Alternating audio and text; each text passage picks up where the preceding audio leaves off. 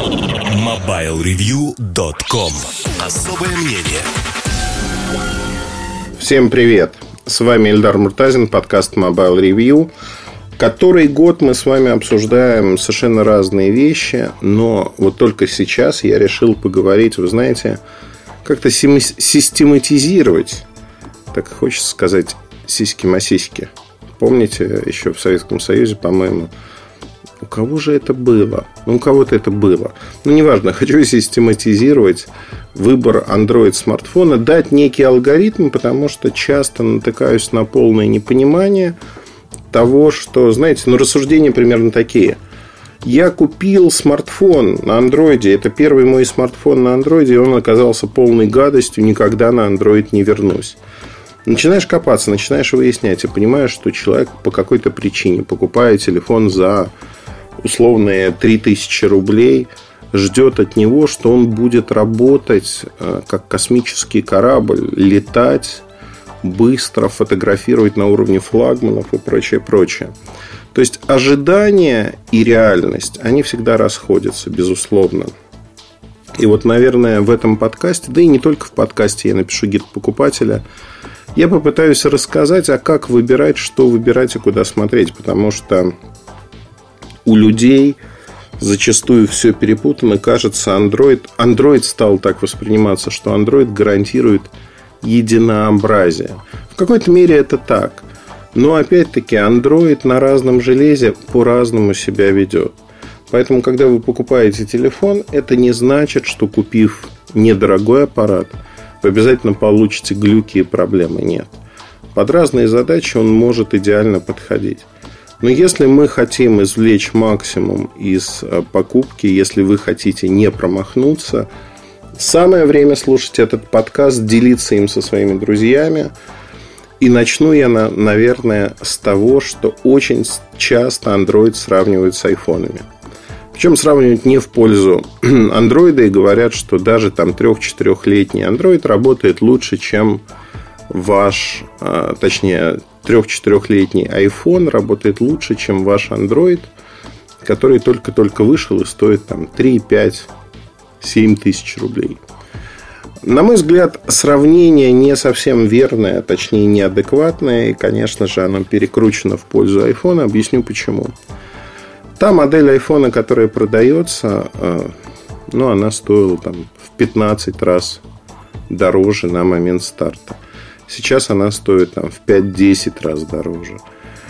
И это абсолютно модель разного ценового класса, разных сегментов. Какой-нибудь а, iPhone SE, он в свое время был флагманом де-факто. И сравнивать его с бюджетным бюджетным аппаратом бессмысленно. Это разные вообще ценовые категории.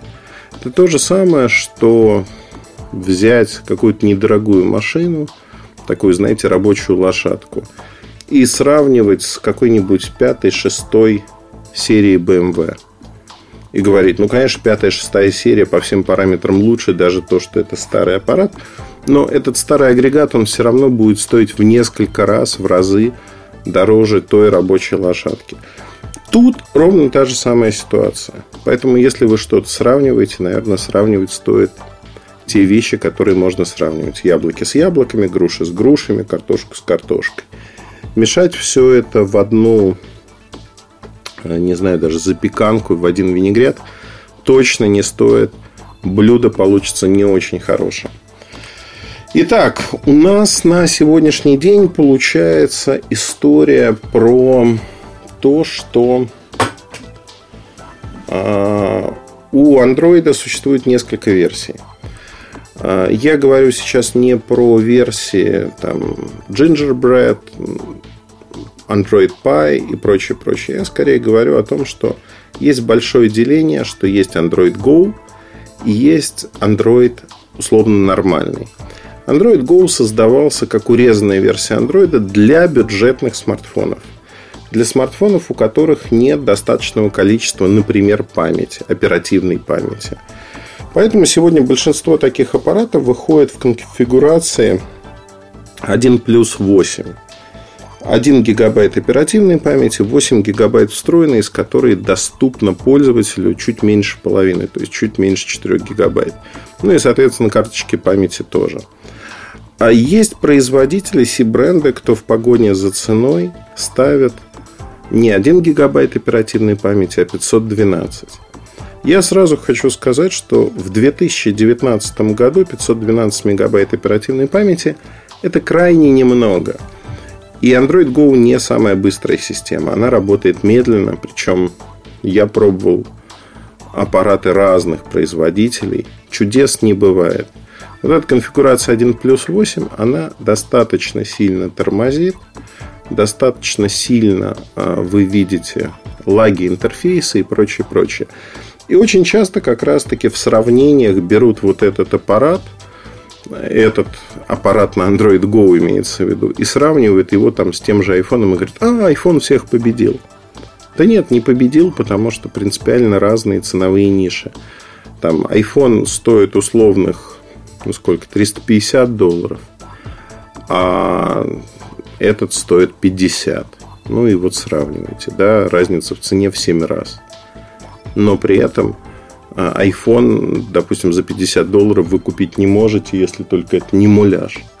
Одним словом, вот Android Go – это первая цена. Это первая цена, это самые-самые недорогие предложения. Сегодня на российском рынке они начинаются от 2000 рублей и выше, то есть в диапазоне от 2 до 4000 рублей а, включительно. Достаточно много Android Go устройств.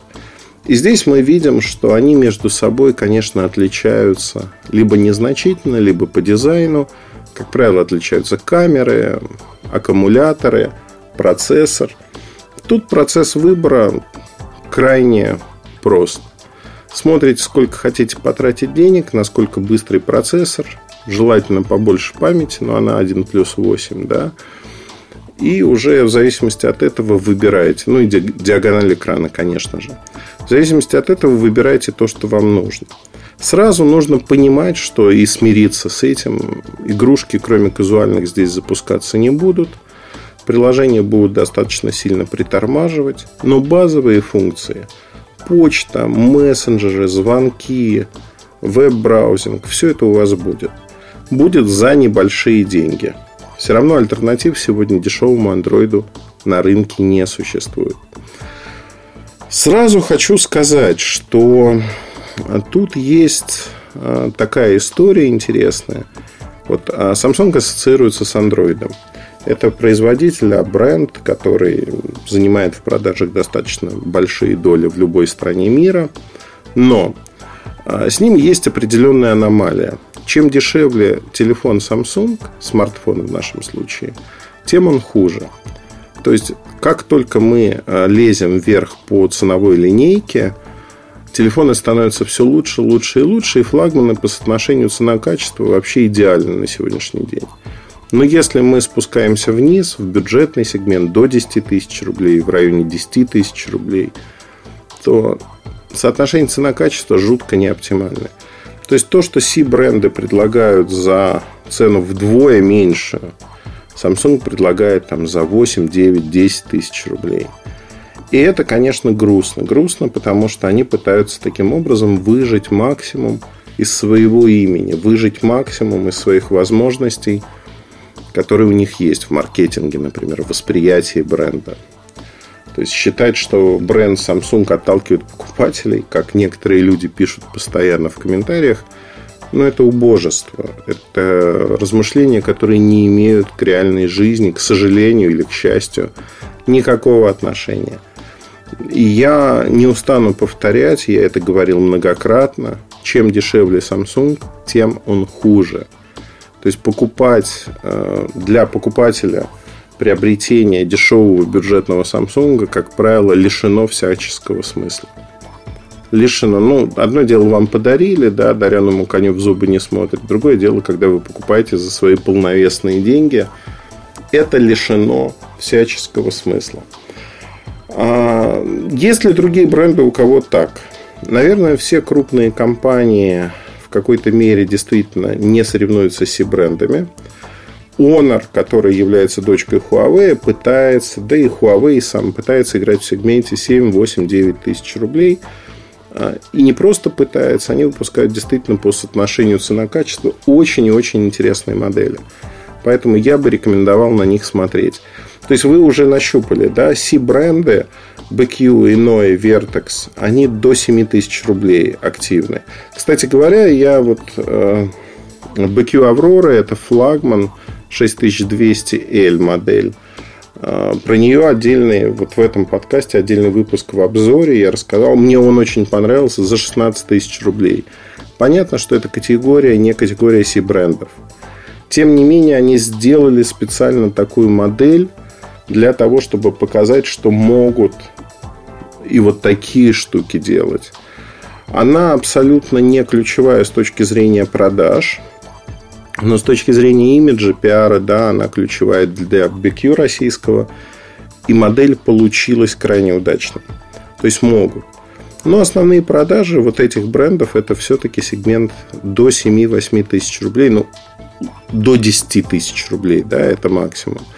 При этом надо понимать, что вот когда мы смотрим на Android за 6-7 тысяч рублей, мы уже можем получить не Android Go. Мы получаем аппараты с датчиком отпечатка пальца. Это крайне важно. И 2 плюс 16. 2 плюс 16 гигабайт. Таких моделей много. Ну вот Vertex Impress Cube, а, Vertex Impress другие модели. Вот именно линейки Impress посмотрите.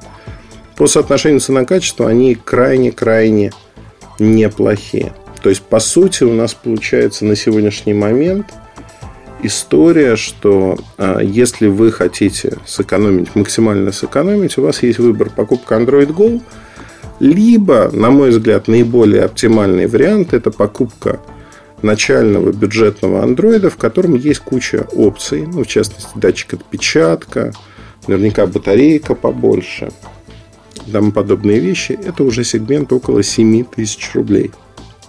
Дальше у андроида есть другой большой сегмент. Он, наверное, колеблется от 10 до 15 тысяч рублей. Вот в этом сегменте уже можно приобретать достаточно интересные модели. Тут появляются Huawei, тут появляется Honor, тут появляются другие производители, тот же BQ, ну, условные флагманы – Xiaomi, конечно же, который я не вспомнил. И здесь есть что выбрать. И модель уже во всех смыслах, модели уже во всех смыслах неплохие. То есть можно взять конфигурацию 2 плюс 16, есть конфигурация 3 плюс 32, что практически убирает вообще все любые вопросы, связанные со скоростью работы. Эти вопросы закрываются, их просто банально нету. И, на мой взгляд, покупка такого аппарата, принцип очень простой. Чем больше памяти, тем лучше. Покупка таких аппаратов вполне оправдана. Они уже имеют на вырост ну, некую историю. То есть, ими можно будет пользоваться год-два, играть в игрушки. А, не знаю, PUBG, как его называют. А, ну, в общем, есть огромное количество плюсов, и эти плюсы ощутимы. А дальше идет уже сегмент такой, знаете, размытый от 15 до 30 тысяч рублей. В нем действительно много моделей, но они какие-то не оформленные. То есть люди, кто покупает в этом сегменте, они сами не определились, а почему мы здесь покупаем. Потому что тяготеет рынок, либо люди покупают дешевле, то есть до 15 тысяч рублей, либо люди покупают дороже 30 тысяч. И тут уже возникают вопросы, да, а что вам нужно? Нужна защита от воды или нет? Насколько нужна качественная камера? Что вы понимаете под качественной камерой? И прочее, прочее.